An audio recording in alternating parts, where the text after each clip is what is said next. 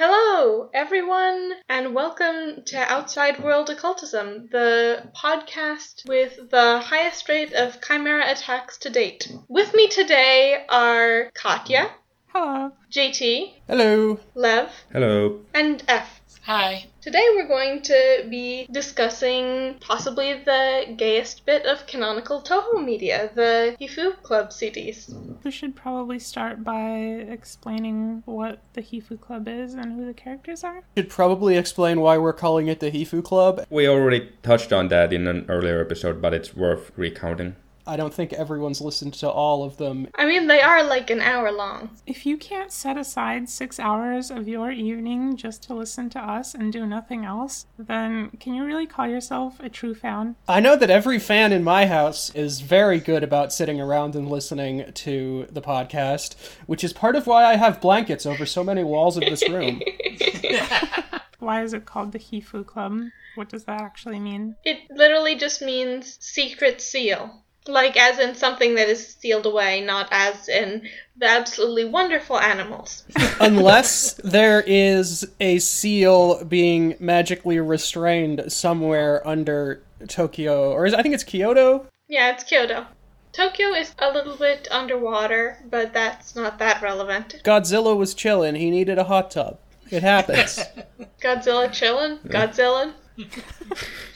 But yeah, anyway, I guess the whole seal thing isn't actually that relevant to the whole theme. It used to be more relevant, but it's not now. Yeah, and in the first couple CDs, there was more mention of them like unraveling the secrets of the world and all that, looking for the seals. It's normally translated in English as the Secret Sealing Club because of how mm-hmm. verbs and nouns interact in Japanese, which is very strange because that's not what they do. That's the opposite of what they do. And it's kind of obvious even from the first CD where it's mentioned, so in that sense, it's kind of weird that it ever got translated that way, but you know, translation's a bitch. It's like if you were to take a group of insurance investigators and call them the Arson Club. I mean, you probably could. Oh, you know, this would make a great story.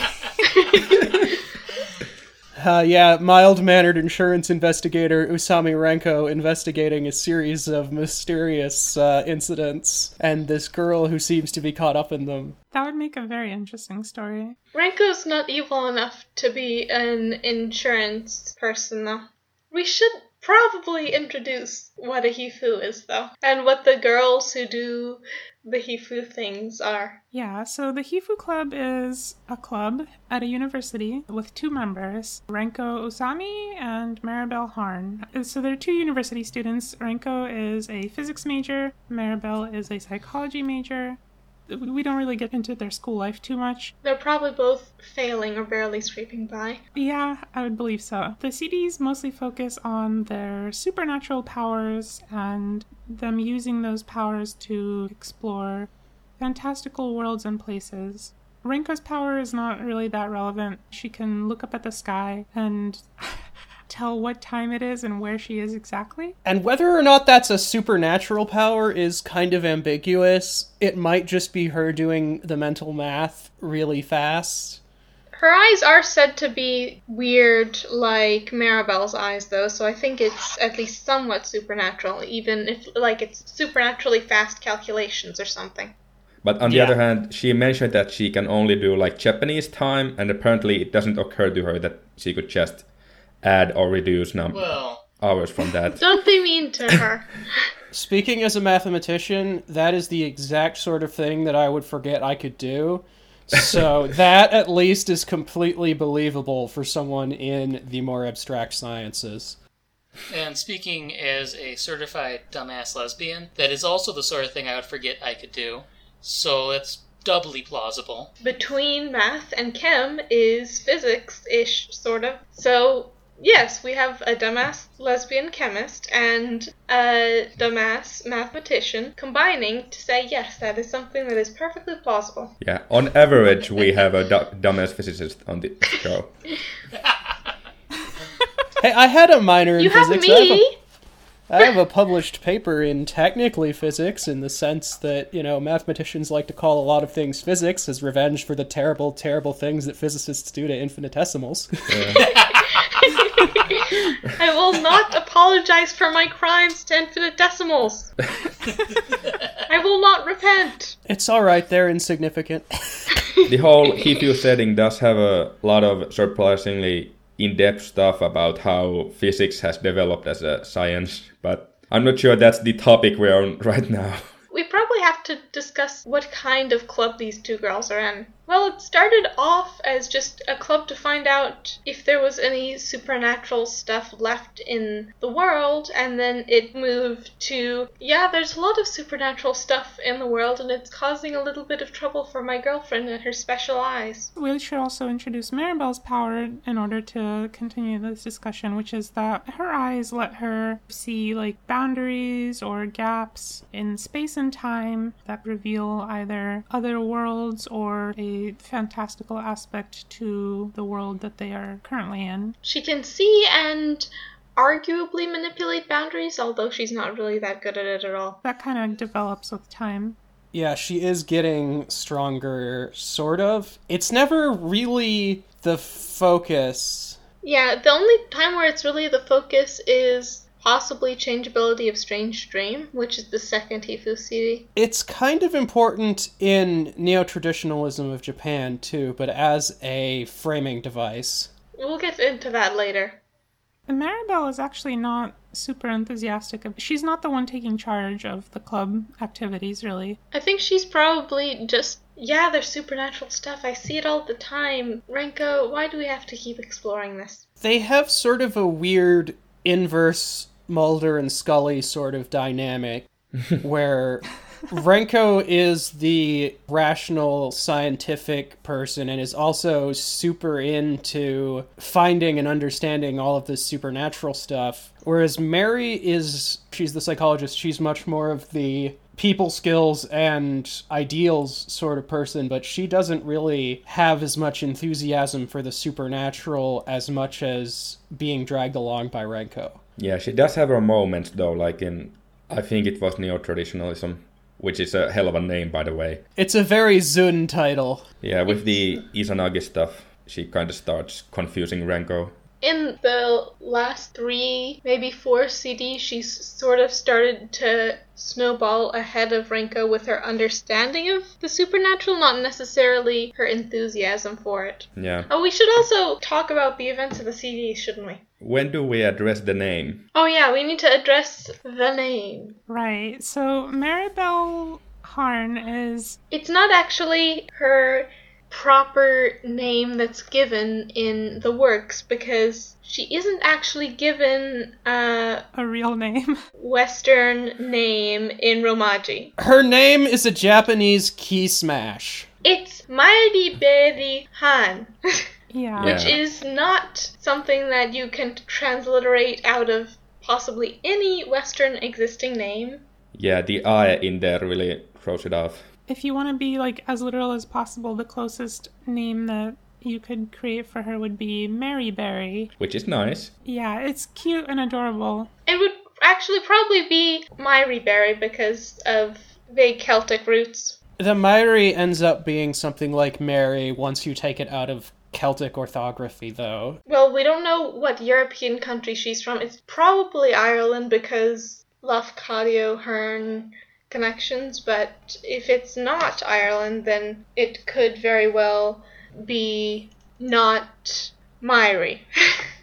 Let's just call her Mary. Yeah, Mary. That's what she's actually called 90% of the time in the CDs is Renko can't say her name properly, so she just calls her Mary. That's the main point of her name is that it's this unpronounceable foreign name that Renko can't really say, so she just calls her Mary. Maribel wonders if anybody will actually remember her real name after a while. And the fandom used to not agree on whether Mary should be written with an A or an E, but it's mostly settled on E since then. Yeah, Merry as in Christmas. Yeah. not marry as in what Renko will do with her. yeah, I think the other thing to note is of any Toho pairing that exists, Ren Merry is by far the most, I think, universally agreed upon and most widely accepted. It's essentially an exercise in reading comprehension. Oh, yeah, Yeah. Plus, they don't exactly have a lot of competition either. I'm sure to have a great time because I'm with you, Mary.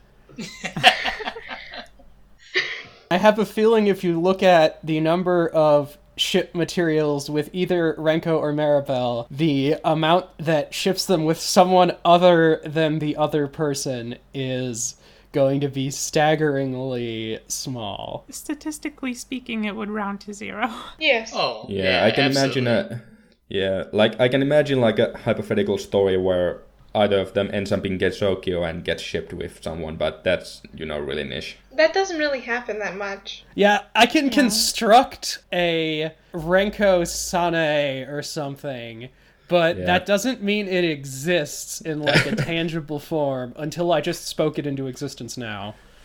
We're getting really hifu here. I guess the other thing that we didn't mention that's really important is that they're not from Gensokyo, they're just random people from the outside world. Oh yeah, they're also in the future. They're in like a weird, not quite cyberpunk. It's essentially what Zun considers a natural progression of the current state of the world, basically. In the not too distant future, next Sunday AD.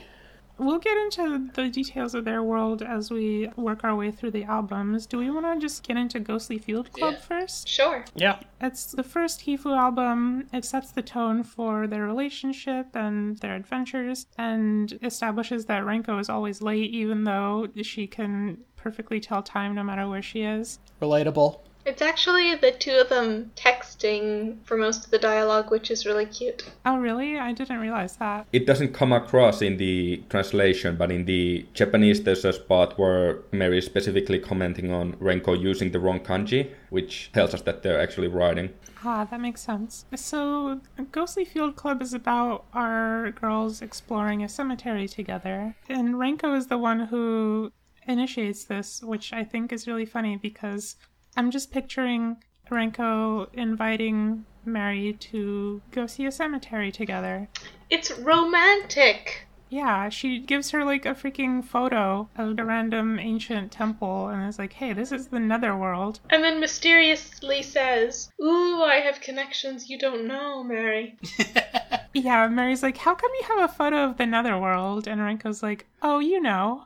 That's probably Sumireko. Yeah, what do you think? Is is it Sumi or is it something else or is it just uh, you know made up? I think it's retroactively Sumireko. Sumireko existed as Renko's ancestor before she existed as the annoying Chuni teenager. Yeah, and Sumireko is the modern day president of the Hifuu Club. It's mostly significant for her ambiguous connections to Renko, and we'll get into ambiguous connections later.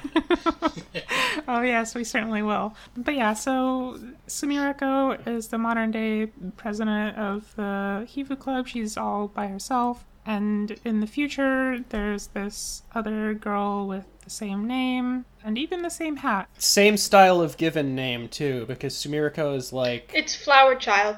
Renko is Lotus Child. The default name would be Hanako, which is actually pretty funny with Urban Legend in Limbo and Marisa's Oh Urban Legend, God. but. Bringing it back around, uh, Ghostly Field Club. ah, yes, Ghostly Field Club. They go and investigate this graveyard, and Maribel's boundary vision ability lets her see which grave will unlock the netherworld if they turn it 25 degrees at 2:30 a.m. Okay, so casual vandalism. Yeah, so they explore a cemetery and mess with the graves. And then find out the netherworld is there. Does anything else really like actually happen, or do they just kind of see the netherworld? Yeah, not really. They just see the netherworld and then they mention the Hakurei shrine at the end, but I don't think that it even exists as a shrine on the outside anymore. Yeah, by the way, did we specify that just like was mentioned in the Dolls in Pseudo Paradise episode, I think the music CDs have like a mix of new songs, which are, you know, generally considered Hifuu songs, and then new arranges of previous game songs, and they all tie into a specific part of the story. I don't think we need to specifically mention which song. Eternal Festival of Illusions is very good.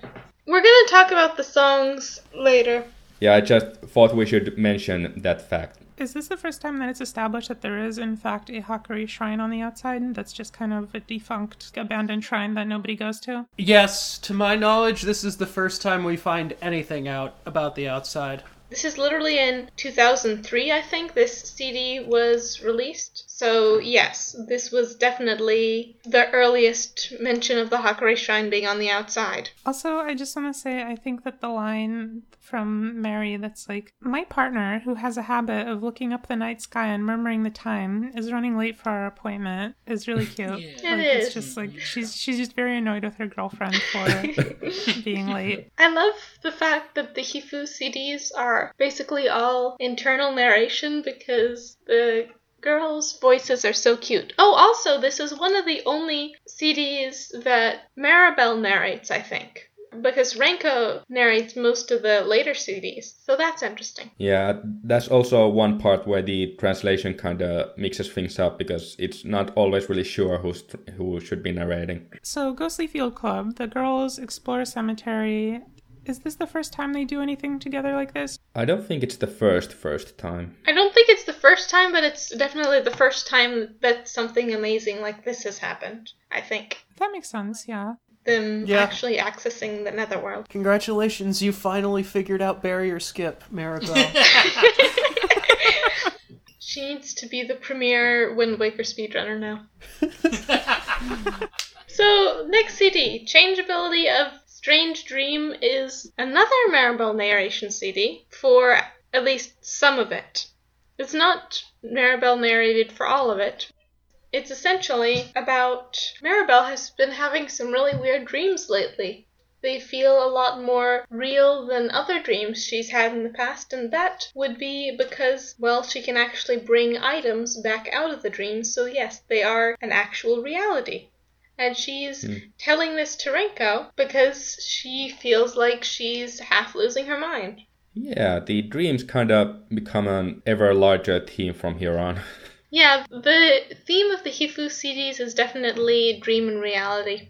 Yeah, and there's even a line in this one that says, Mary said that dreams and reality are the same thing. as long as you know how to clip out of one and into the other. Yeah, and in this one, so Mary is kind of freaking out about traveling to this other world in her dreams, but it seemed so real. And she also ends up getting chased by monsters in this other world. Like if she was just going to the park or something in her dreams, she probably wouldn't be as distressed, but she is being chased by like giant mouse like beings. Yeah. he also meets Moko. And also a maid? A mysterious maid with a large mansion, who's probably Sakuya. Yeah. Yeah. Yeah. All agree. She can be Yumeko in my heart. But does Shinki really have such a huge mansion? Yeah, so Renko becomes convinced that Having her pursue this new reality is a good thing, and causing her to do the opposite will cause her more harm than good. Yeah, she believes that it's not just a dream and that Mary really did cross over into another world.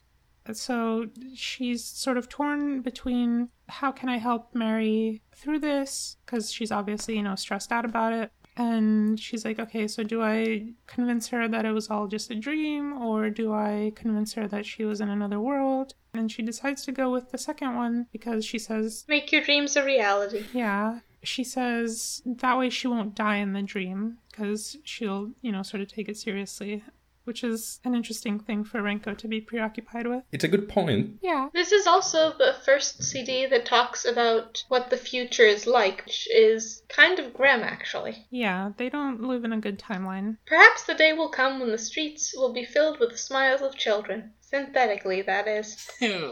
Ew. I was thinking about the word synthetic is probably one of the biggest themes of the whole Hifuu series, right after dreams, and kind of connected to the same thing. The thematic tie there is that it portrays that what we see as real is something we have fabricated for ourselves. It is, in fact, a dream. Yeah, that's especially a theme in retrospective 53 minutes. Yeah, that's one of my favorites. Which I think is the next CD. Yep, that's the next one. Yeah. Perfect segue! This whole CD kind of has a special place in my heart for some mental association reason of having listened to it while, I don't know, studying for college entry exams. But the This is also the gayest one.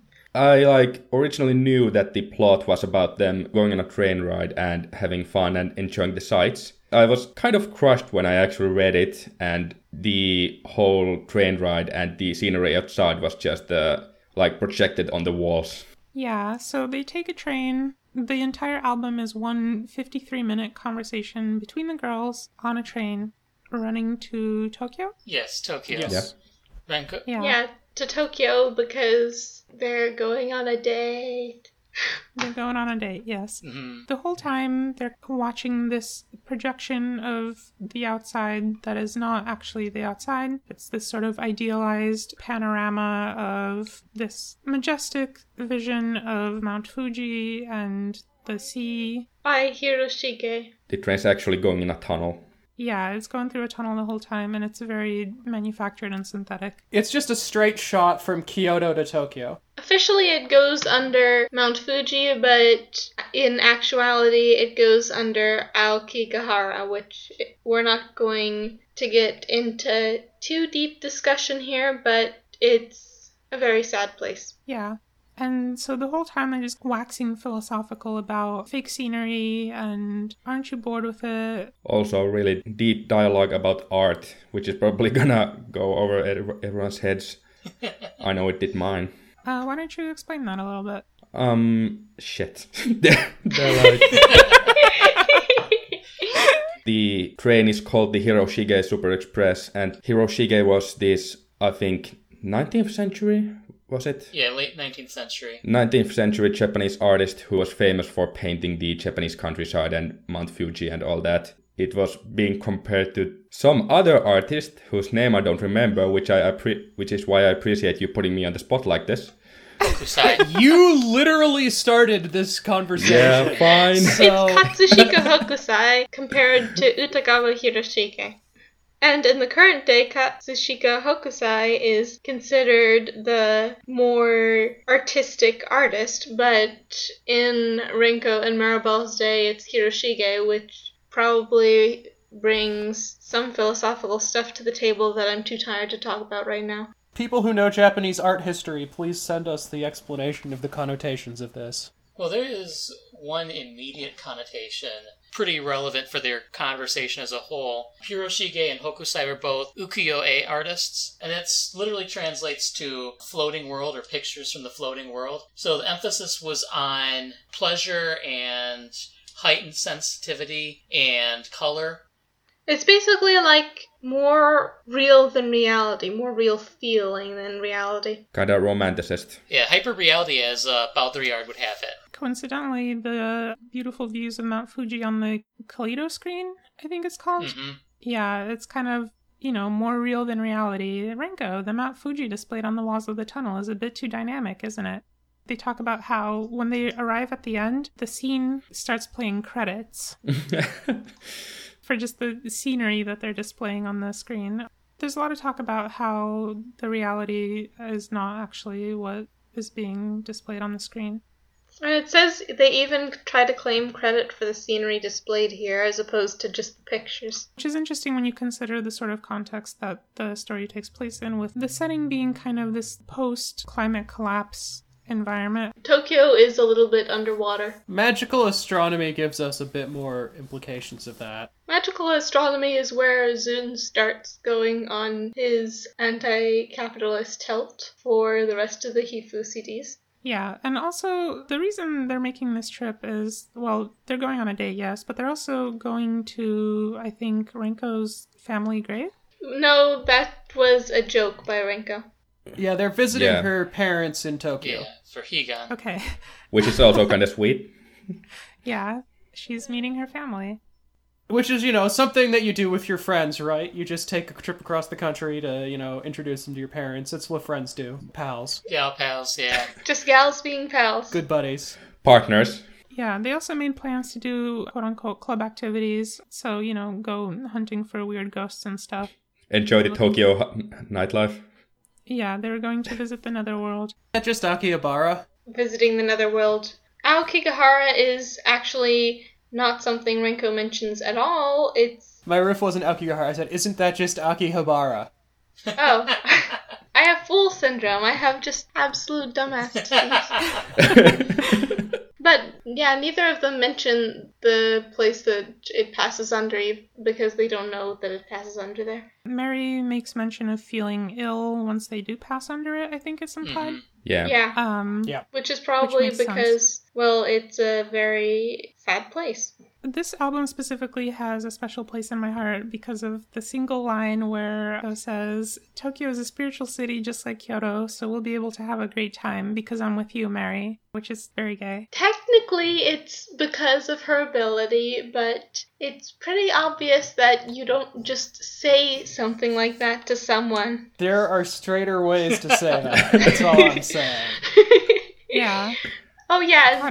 One other reason why they're so gay, neither of them use honorifics for each other, even though they're in the outside world, where using honorifics for people who are your friends is actually still common. And their world is implicitly more formal than present Earth as well. In modern Japan, they would be calling each other Renko chan or Mary chan, even if they were really close friends, because going first name chan is quite close already, quite familiar.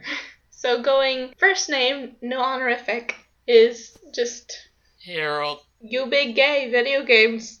Yeah, they're very much dating and they only get more dating. Like, I'm just kind of scrolling through the story, and retrospective 53 minutes is like way longer than the first two. Yeah, that's probably because it's Zun going off about art history for an hour or so. I was reading through them in order, and after the first two, I was like, I'm gonna be done in like 15 minutes. But then I then I got there.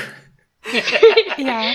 I wonder if the playtime on the music is actually 53 minutes. That'd be great. That's what I was just wondering. I think I have the music on my computer, but I don't want to go through all of that right now. Yeah. I think the final thing I want to say about this album is Zun's comments at the end. He's talking about Renko and Mary, and he says, The two girls seem to be just slightly smarter than most their age. Smart girls are cool. True ally. I mean, The only good man. smart girl honestly sounds like some early 20th century slang. So, uh, magical astronomy is next, I believe. Yeah. It's time for Moon Tour. An actual date. Which they don't get to go on. Yeah. So, Renko and Mary talk about going to the moon. Which is a thing that you can do. Yeah, there's private moon tours in this era. Unfortunately, they're prohibitively expensive because. Thanks, Jeff Bezos. Anyway, yes, they're Yeah, prohibitively expensive because of, well, Zun flat out says it's capitalism, so. yeah, like, there's no subtlety in this CD at all. He compares capitalism to Noah's Ark. Is this the Noah's Ark that capitalism is showing us, and should the people left on Earth drown in the flood of information? No politics in Toho, right? Absolutely none whatsoever. So this sort of serves to paint another picture of what life in this world is like. It's also one giant Silent Sinner in Blue reference. That's true. Yeah, so it paints this picture of what life is like in this world. There's all of these super insane diversions for the wealthy, like moon tours, while most people cannot even dream of being able to afford that. Renko and Mary spend a lot of time talking about how fun it would be to go to the moon together and go on one of these tours. They make like really adorable plans. They go like, and we'll bring dumplings. We'll go during the harvest moon, Yeah. which is just very cute. And then also, Renko calls herself as smart as Planck, because of course she does. more like smart as a plank. Don't be Um, mean. But yeah, um, anyway, there's these other parts in the albums I think where it's either mentioned or implied that poverty per se has mostly disappeared, but as the other parts show, the relatively poor people still have it pretty lame. Their life kinda sucks and is sad. Poverty is something that is relative. Yeah, obviously. The people who were going to starve have already starved. Yeah, basically that too. That's the implication of the Hifuu timeline. And there's also population control, but that's later. Yeah, so this album is mostly Renko and Mary talking about space and wanting to go to space and a lot of physics and philosophy. Don't they touch on the lunar capital briefly as well? The moon may be hiding a forgotten world, a lunar capital with advanced civilization where nobles live. Rabbits would make medicine of immortality while gazing at the three-legged crow living in the sun and worrying about mankind, excited about the moon tour. You're the only one that can see that world, Mary. Hmm, that's not a Silas Center Blue reference. Was that part of the text? Oh, wow! I forgot this line was there. You're right, I want to go there before humans gather and colonize all of it. No politics in Toho, right? Is that gonna be a catchphrase? I think it's gonna be a catchphrase. Oh no. At least for this episode. The Hifuus are not subtle. Yeah, they're not subtle about the fact that Toho is gay, they're not subtle about the fact that Toho has politics. yeah. And so at the end of this CD, Merry is looking at the moon. She's looking at a, a reflection of the moon in the water. And she gets an idea and she's like, hey, Renko, if the moon tour is too expensive, why don't we try thinking of another way to get there? Which is the first major reference to another character. Yeah, we'll get into that other character in a while. Yeah. We should probably finish up the CDs left, though. Yeah, so this brings us to our next CD, which is Trojan Green Asteroid, my favorite. It's so cool. Renko's a video game character. Yeah, this previous episode was them planning a date on the moon. This episode is them going on a date in space. this is incidentally also where we are recording our podcast. Yes. This one starts with Hey, you know about Torifune, right? Torifune? Ah, you mean that space station where that accident occurred? Uh oh. Torifune is the name of the ill fated space station where everything aboard died due to some unexplained mechanical trouble a few years ago. Um, so we have that to look forward to.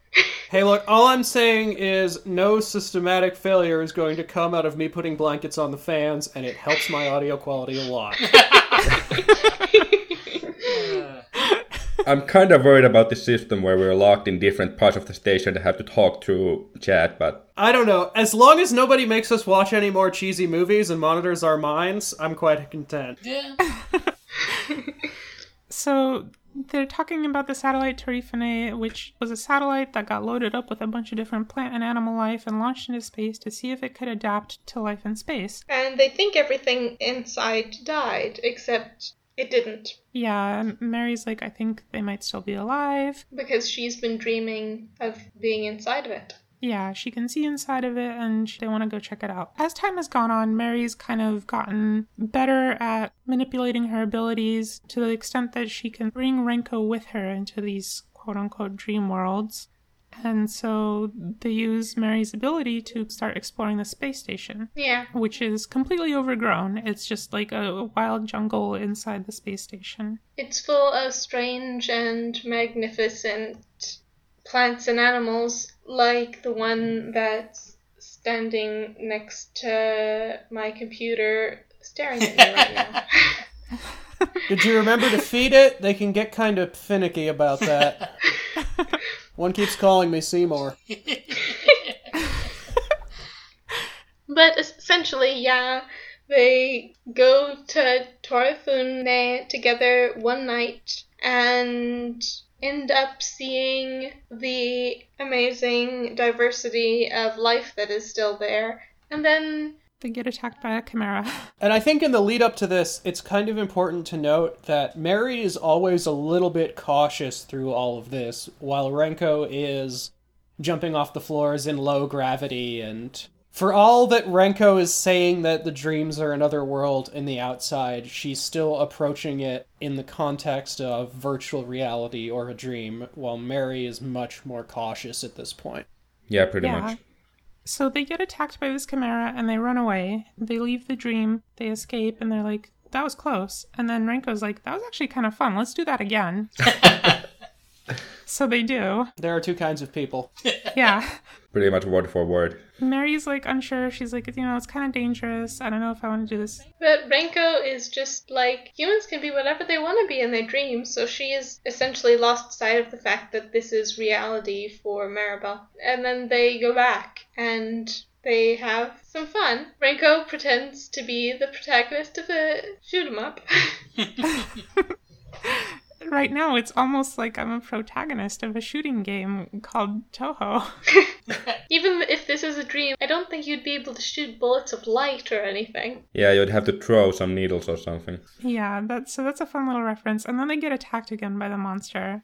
And it actually does manage to scratch Merry. Uh, surprised Pikachu face. It scratches Merry, injures her, but they make it out okay. And That's the lead up to the next CD. yeah, so they wake up from this dream, quote unquote, and Merry is still hurt. So they go to the hospital. They said it wasn't infected, so it's fine.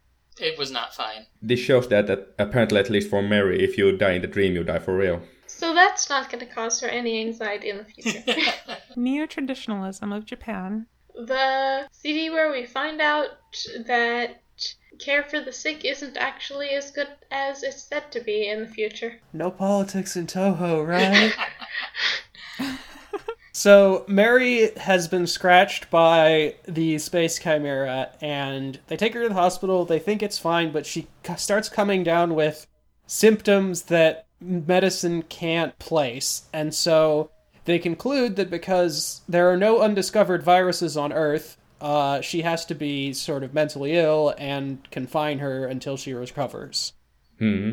And while she's in confinement, she's seeing these vivid visions, That, of course, are being called hallucinations. mythological Japan and its origins. And the CD is after she comes out, her narrating all of this to Renko. And this is sort of the point where the Merry's powers are getting stronger arc really kicks in. After neo traditionalism, it's sort of in a holding pattern. It's in a holding pattern of Maribel's powers are getting more notable and that she's managing to do new and cool things and she's acting sort of weird and Renko's afraid that she'll leave her behind. That's not saying anything. You know, as friends do. She's seeing things when she's awake as well as asleep, and they're not just other worlds, they're other times of the world that exists right now. Also, she's afraid she's going to get sucked into hell, but it's okay. She's just getting sucked into the past. Yeah, that's just normal. So this one has a lot of Renko thinking about Merry and just sort of we can get a glimpse into her mind and thought processes about Merry and I think the only conclusion you can draw from those is that Renko is gay. yeah, essentially, Renko is gay and she's worried about her girlfriend. this is kind of the point where Renko starts getting this sort of like almost um I don't want to say worshipful, but She, like sort of awestruck. Reverence. Yeah, yeah, reverence. That's a really good word and quite a gay one. yeah, She starts developing this kind of reverence for Merry and her abilities. and I think she's said that Merry might be becoming something more than human before, but this is probably where sh- it really starts to kick in for her. Yeah, Renko couldn't help thinking that Merry was on the same level as those yokai. And then in basically the next two CDs, they publish a little article on what Merry has experienced, and then they go on a date to a bar together. Not a dateless bar. and talk about that sort of thing, and then Well, they talk about the book anonymously with fans of the book. and then Merry Yeah. Shows off the stories that these people who are fans of the book have also experienced through a mirror. I, I always find it kind of amusing that the book they're uh, publishing, which is called Swallowstone Naturalis Historia, is actually it's referred to as a um, self-published book, which of course is in the original Japanese a doujinshi. Oh my god. Yeah, it's literally called a doujinshi in the text. I literally didn't realize that until just now. Maribel and Renko have a stand at Comiket. Oh my god. That's the end of the CDs, I guess. So Time for speculation. That was kind of a speed run, but there's a lot of speedrun jokes I could make in a Hifuu CDs, but I've already made a couple clips than the barrier skip. So speaking of barriers and skipping, so Yukari and Maribel, the name Yeah. we've been trying not to say thus far into the podcast. I'm gonna break that ice with some nuclear weapons here. Okay, so Yukari and Maribel have been seen by fans to be linked as early as literally Ghostly Field Club, although that was just mostly based on their appearance and the similarity between their powers. In Changeability of Strange Dream is really when you start to see personality and action similarities between the two. And then, of course, sometime in one of his interviews, Zun decided to make the fandom go absolutely apeshit while saying yes, the fact that one of them's last name is Hearn and one of them's last name is Yakumo is in fact a reference to the author Lafcadio Hearn, who changed his name to Koizumi Yakumo. He is a sort of a scholar of Japanese folklore from history Yeah. who moved to Japan and changed his name after marrying a Japanese woman. You know, as friends do. Yeah, so I think the only conclusion to draw here is that uh, Maribel is going to marry a Japanese woman and change her name. Yeah, that's Yeah. the relevant part of the connection. Yeah, and so Yukari and Merry have, you know, very, very similar powers. Or rather, Yukari's powers seem to be a generalization of Maribel's powers. Yeah, like much more developed. Yeah, Maribel's powers are essentially to perceive boundaries, and then Renko theorizes as early as changeability of Strange Dream that they might be changing to manipulating boundaries too, which is the exact language used around Yukari's ability. And of course, they look very similar. They're drawn very similar, even by artists who didn't have previous Toho experience. Specifically, uh, Harukawa drew a Sealing Club piece of official art, and she draws two characters with very distinctive eyes, and they are Yukari and Maribel. So Then there's also the fact that Yukari's name could easily have been something else if it was meant to encapsulate her pompous and mysterious character. And in fact, it was. Yeah, in the second demo version of Perfect Cherry Blossom, her name was in fact Yukari Suzukaze. In the final demo version, which is approximately two Comikets before the release of Ghostly Field Club, her name was changed to Yukari Yakumo. Uh, what So- kind of demo has the Phantasm boss anyway? The data mined kind. Ah, okay. He doesn't include them in the new demos for probably pretty obvious reasons. yeah, so as we can see, Ren Merry was a literacy test, and Yukari Bell is also a literacy test. I think Yeah. it's a different kind of um Literacy test. Yeah, it's a metatextual literacy test because knowing there is a connection doesn't really inform you about what's next for either character. Like, I doubt at the end of Toho 18, Renko will pop out of a gap uh, to celebrate their wedding anniversary. It would be great if she did, though. Yeah. I mean, you can hope. That's certainly something that we would all love to see. Big brain move. So I think the biggest thing is that Yukari is credited as the sort of creator of Gensokyo. First of all, Maribel is from the future, and Gensokyo clearly exists.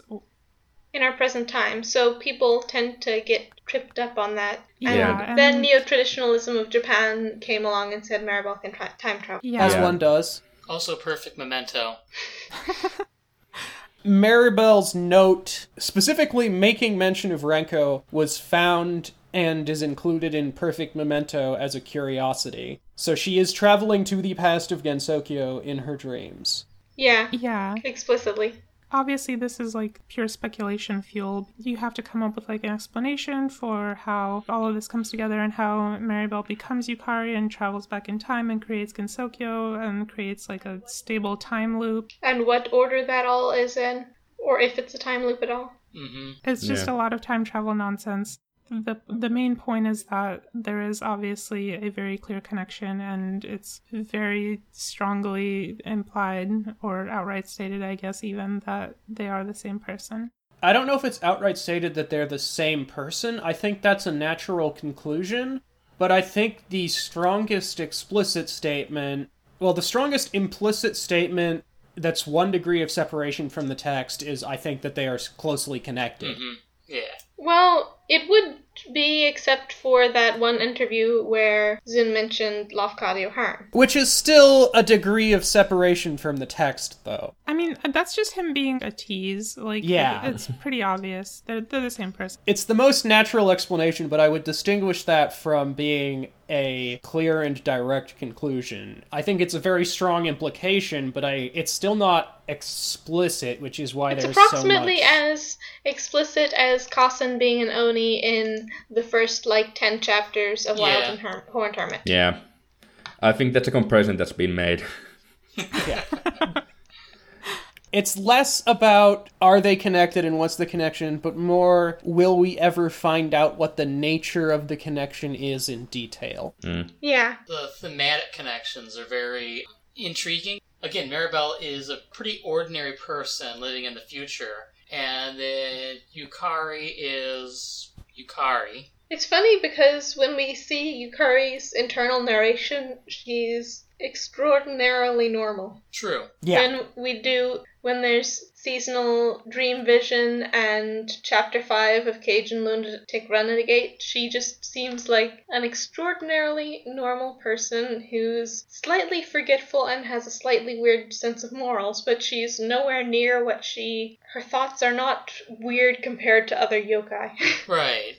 her narration is very sort of similar to Maribel's as well in a series Yeah. that's very heavy on the significance of character voice.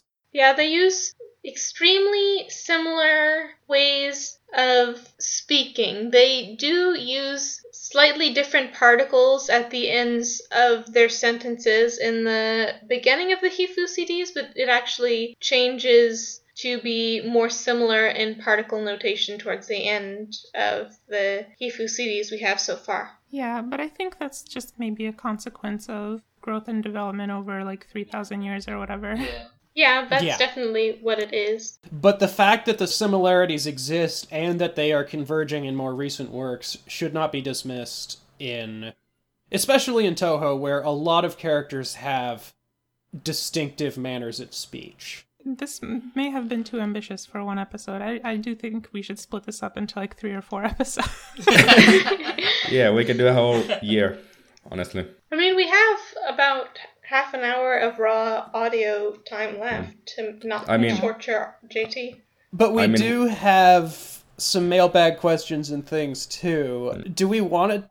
So I won't be here next week. So it's what do y'all want to do next week? I think that we could probably do an in depth episode on literally every single aspect from the Hifuu series. This is a pretty Yeah. good overview of what they are, what makes people so interested in them. We should probably have talked a little bit more about Renko and Maribel as characters Let's Yeah. do that now, honestly. Let's just make this the introduction to Hifuu episode, and then Yeah. we can get deeper in future episodes. I mean, we're already called Outside World Occultism, so it wouldn't be that much of a leap to make the whole podcast about Hifuu.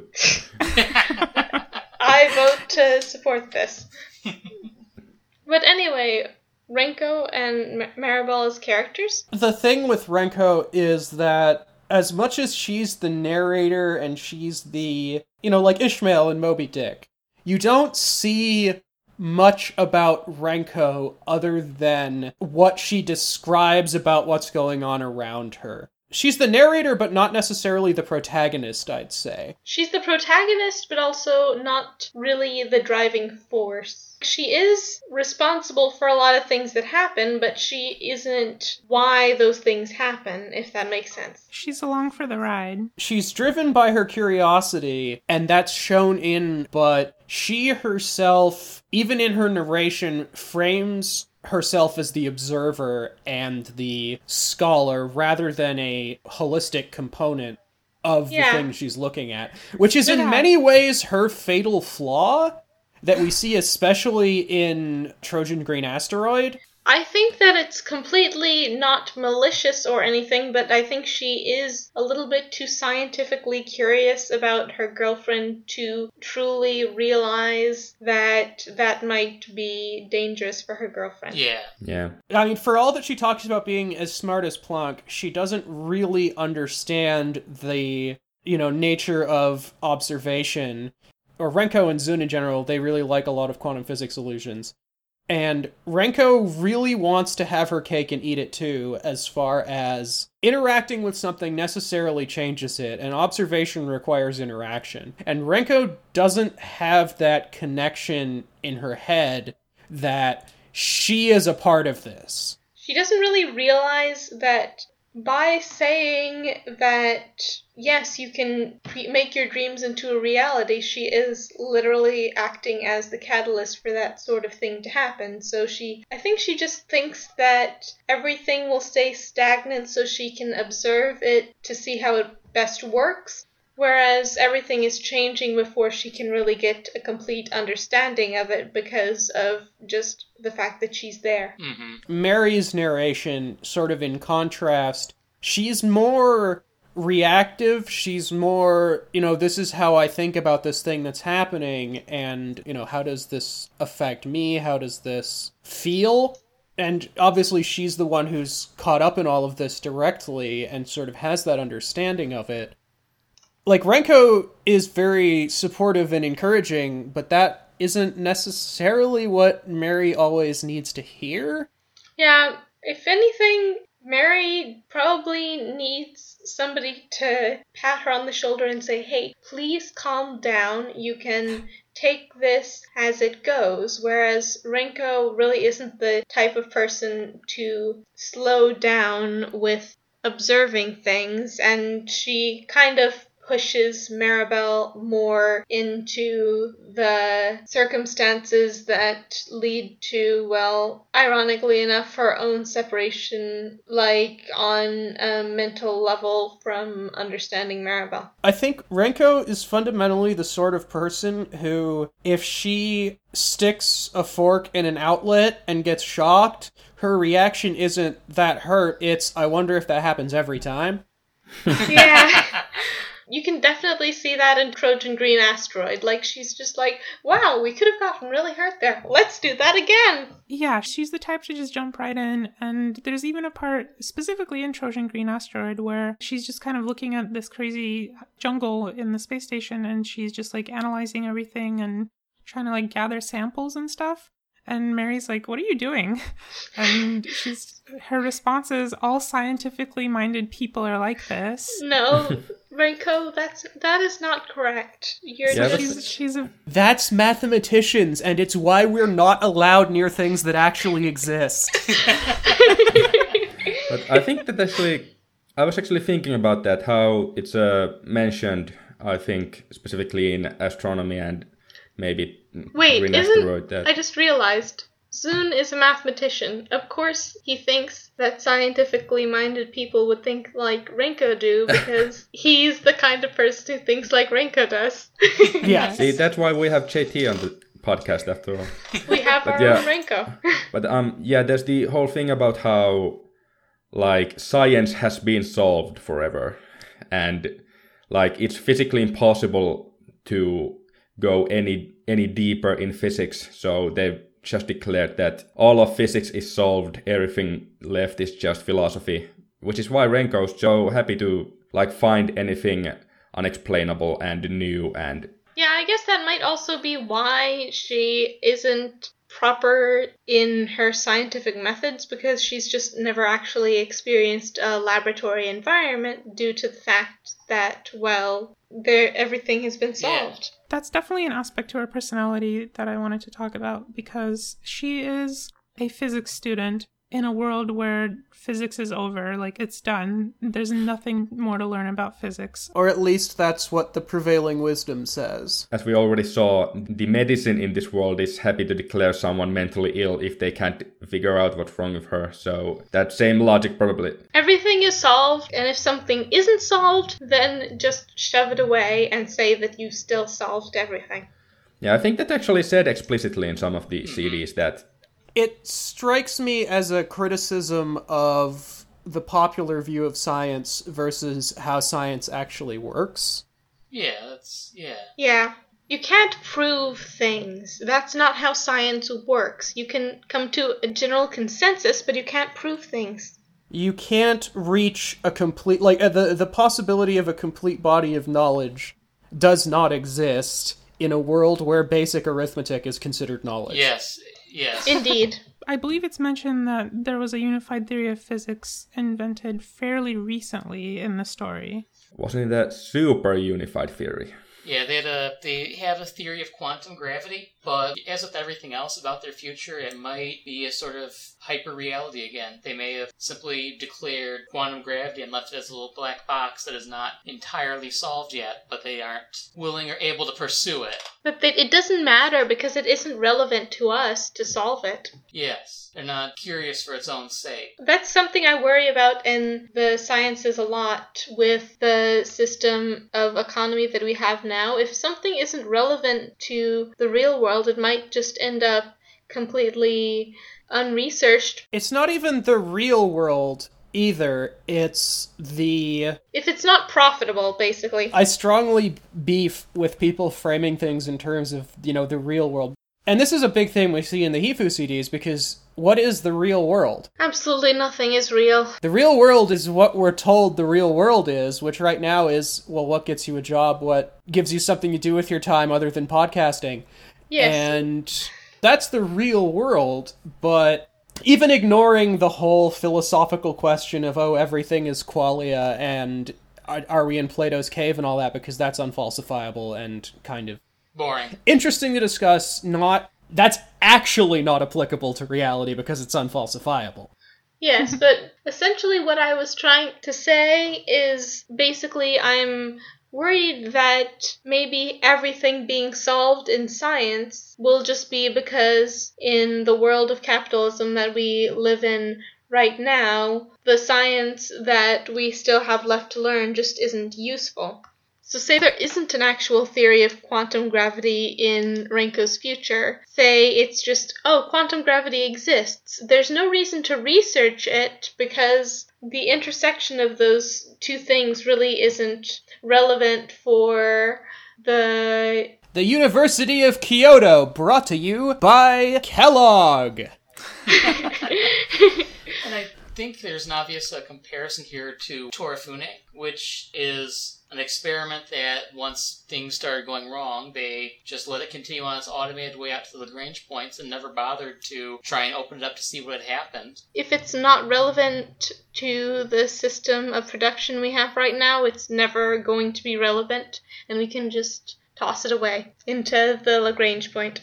And if it ever matters in the future, we can deal with it then. Well, worse than that, even, because Torifune wasn't done as pure research. It was practical thing to try and reconstitute Earth's biosphere, but they weren't willing to expend the resources necessary to carry that out to the finish and just abandoned it when the going got tough.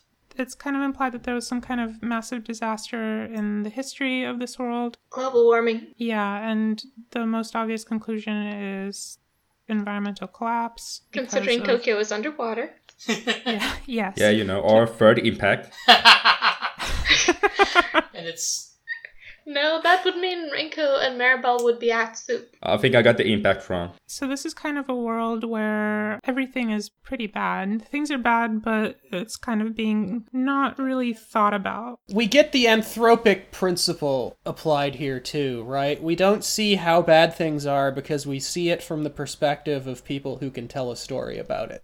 yeah, but it's it's pretty bad. You can see, even in the worst conditions, people will tell stories about things that aren't as bad, basically. So you can't really think of Maribel and Renko as reliable narrators about the state of the world, I guess. Only Zun's afterwards really say. I think that they're reliable enough, but we're restricted to their perspective. We don't see what it's like for an ordinary person. We see what it's like for someone who's in a university and can spend their time and resources traveling in search of paranormal mysteries.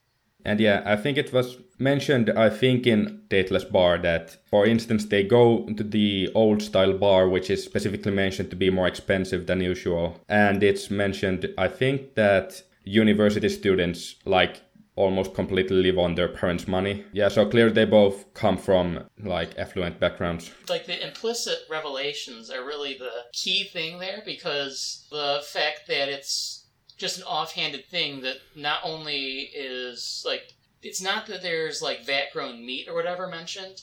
Vat grown bamboo is a thing. The environment is so damaged that bamboo shoots are not something you can do without growing them in a lab. Artificial strawberry and artificial egg Yeah. is also mentioned. artificial egg is one of the things that made me go, whoa, what must the environment be like to not be able to raise chickens? Yeah, but I mean, unless it's just they've decided that it's more efficient to make them in vats. Right. And the same thing with the new style alcohol because, you know, we don't know if it really is some kind of futuristic wonder drink or if it's, you know, just uh, beer flavored soda or whatever. Optional Karmotrine. It's mind control juice. you heard it here first. All I'm saying is it would in fact be extremely thematically consistent for the Hifuu Club and Valhalla to take place in the same universe. That's true. Discuss. Yeah.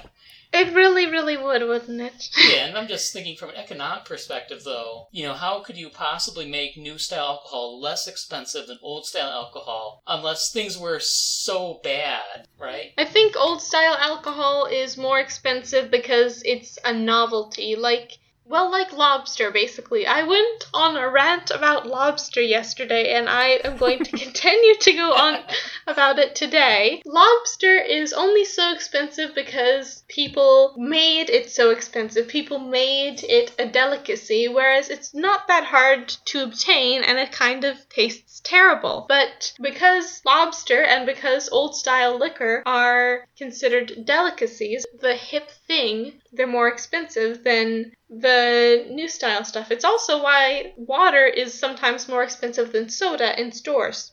And in certain uh, Coca Cola owned South American countries. Yes. Yes. But I mean, even here in the US. That's sort of the state of the world. Is there anything more you want to say on that topic? Because we do have mailbag questions to sort of get to. Before we get to the mailbag questions, I want to specifically shout out Dateless Bar Old Adam because every CD has like one or two little like moments where uh, Renko and Merry's affection for each other is put on blatant and obvious display. You can tell that they truly care for each other and they're very gay and extremely dating. And Dateless Bar Old Adam explicitly has them waking up together in the morning with a hangover. As friends do. Yeah. And they definitely have to fall asleep together to go to Torifune and Trojan Green Asteroid.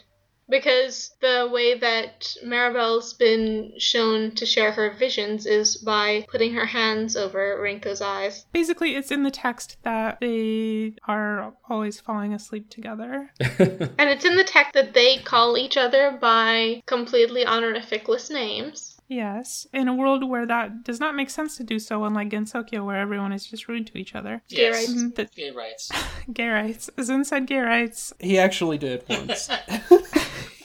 He did, in fact, actually literally say that once, yes. He said that it's not nice to make jokes about gay people. Zun literally did say gay rights. Mailbag? Yeah, mailbag. Yeah. So, Okay. Our first question is please elaborate on what you said about Yukari's name in the demo. Well, we set, talked about this earlier, but her name used to be Suzukaze, and then it was changed to Yakumo, which they have actually pretty similar connotations as names. Namely, being super pretentious.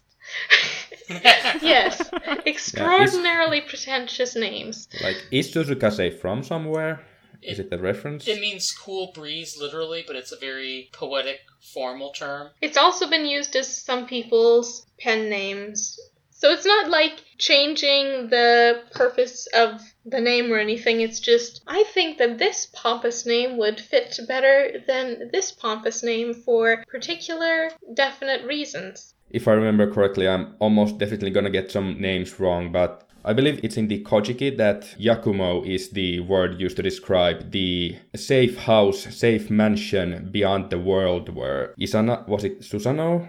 Maybe? Susano's Yeah, Susano. wife was kept, and Rinnosuke Well, take everything with a grain of salt because it's Rinnosuke, but he theorizes that it's because Yukari won't let the Shrine Maidens escape. But this was a chapter quite a while after that was released, so I don't know exactly how relevant that is. It's also Yeah, it's- Rinnosuke, so Yeah. Yeah. It also means that, you know, Gensokyo is the place that you can remain to keep all her wives.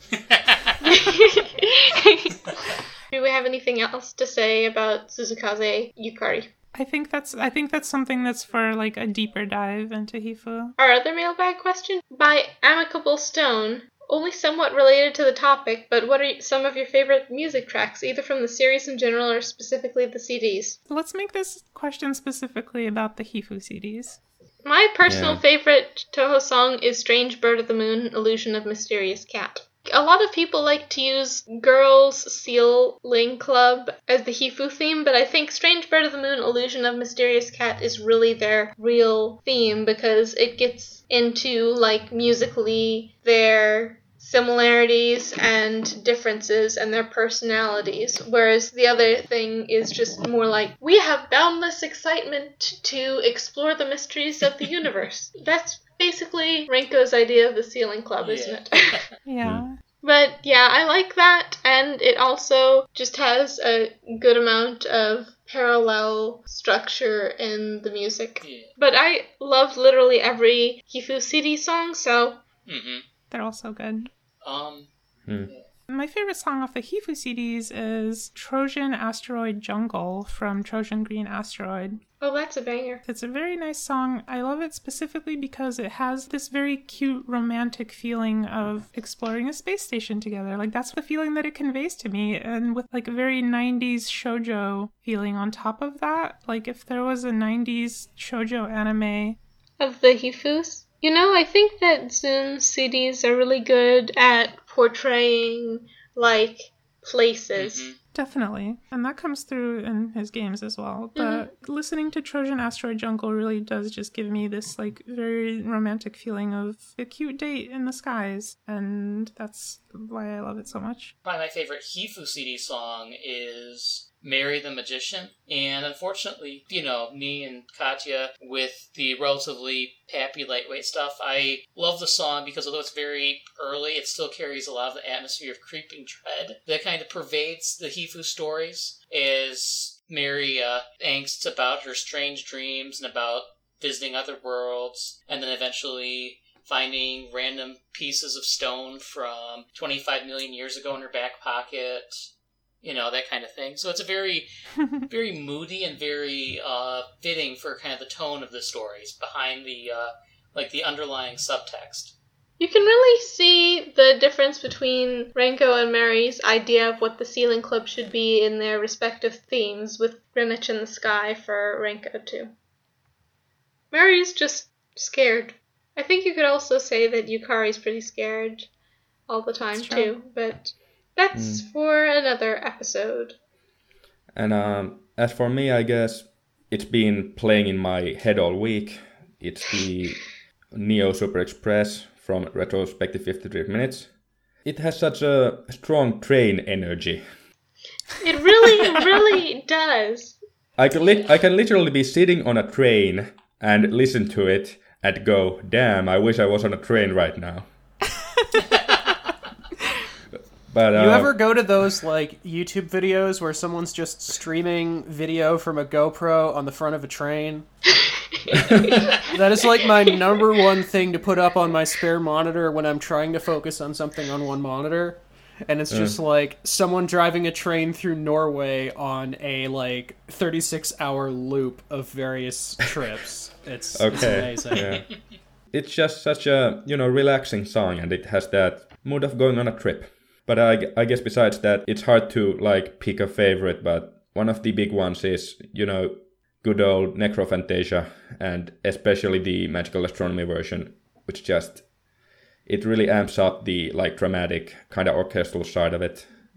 Yeah, Necrophantasia outstanding. is a really, really good song, and even among like the early Touhou songs that have like stupidly big fan bases, it has definitely more of just a feeling to it, you know? Yeah. It has more of a absolutely just raw feeling in it. There's a few really like defining arranges of it that like you know have defined the whole song for me and are really like emotional and powerful when I listen to them. Yeah, and that, yeah. that's kind of what marks it as one of my favorites overall. So my favorite Hifuu song is Celestial Wizardry off Magical Astronomy because I'm a sucker for any and every voyage range. That's you're so valid. I think it's just sort of a good atmospheric kind of track that sort of gets the mood for the Hifuus pretty well. yeah. I I don't like have like strong my my musical analysis brain is is asleep. tiny. I don't I don't have any brain cells that do music well, so I think I'm just gonna leave it at that. I don't have um, any brain cells in general, so I completely understand.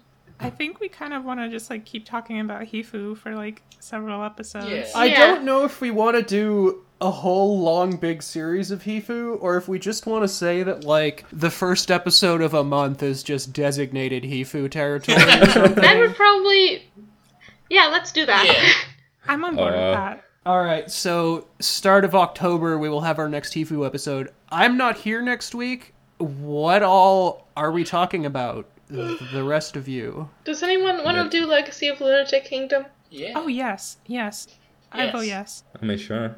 Yeah, I have I have plenty of thoughts on uh, the sea where one's home planet reflects and pure furies to blab about. So I'm going to be charging an I Love Junko spirit bomb for the rest of the week that I will unleash uh, next Saturday on everyone.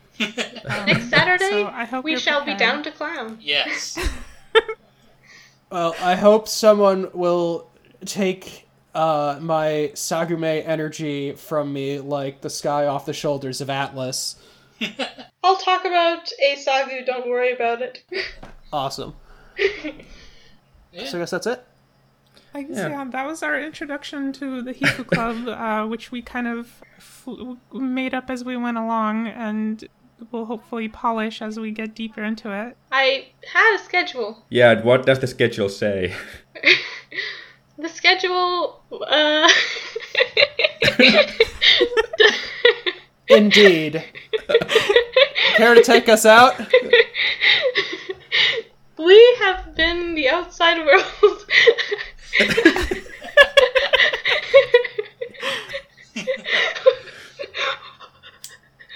Take your Sorry. time. we have been the outside world occultists, and we will see you next week. Don't forget to send us any mailbag questions. Especially if they're about Legacy of Lunatic Kingdom or Gay Hell Spirits. yes. And goodbye. Bye. Bye. Bye. Bye.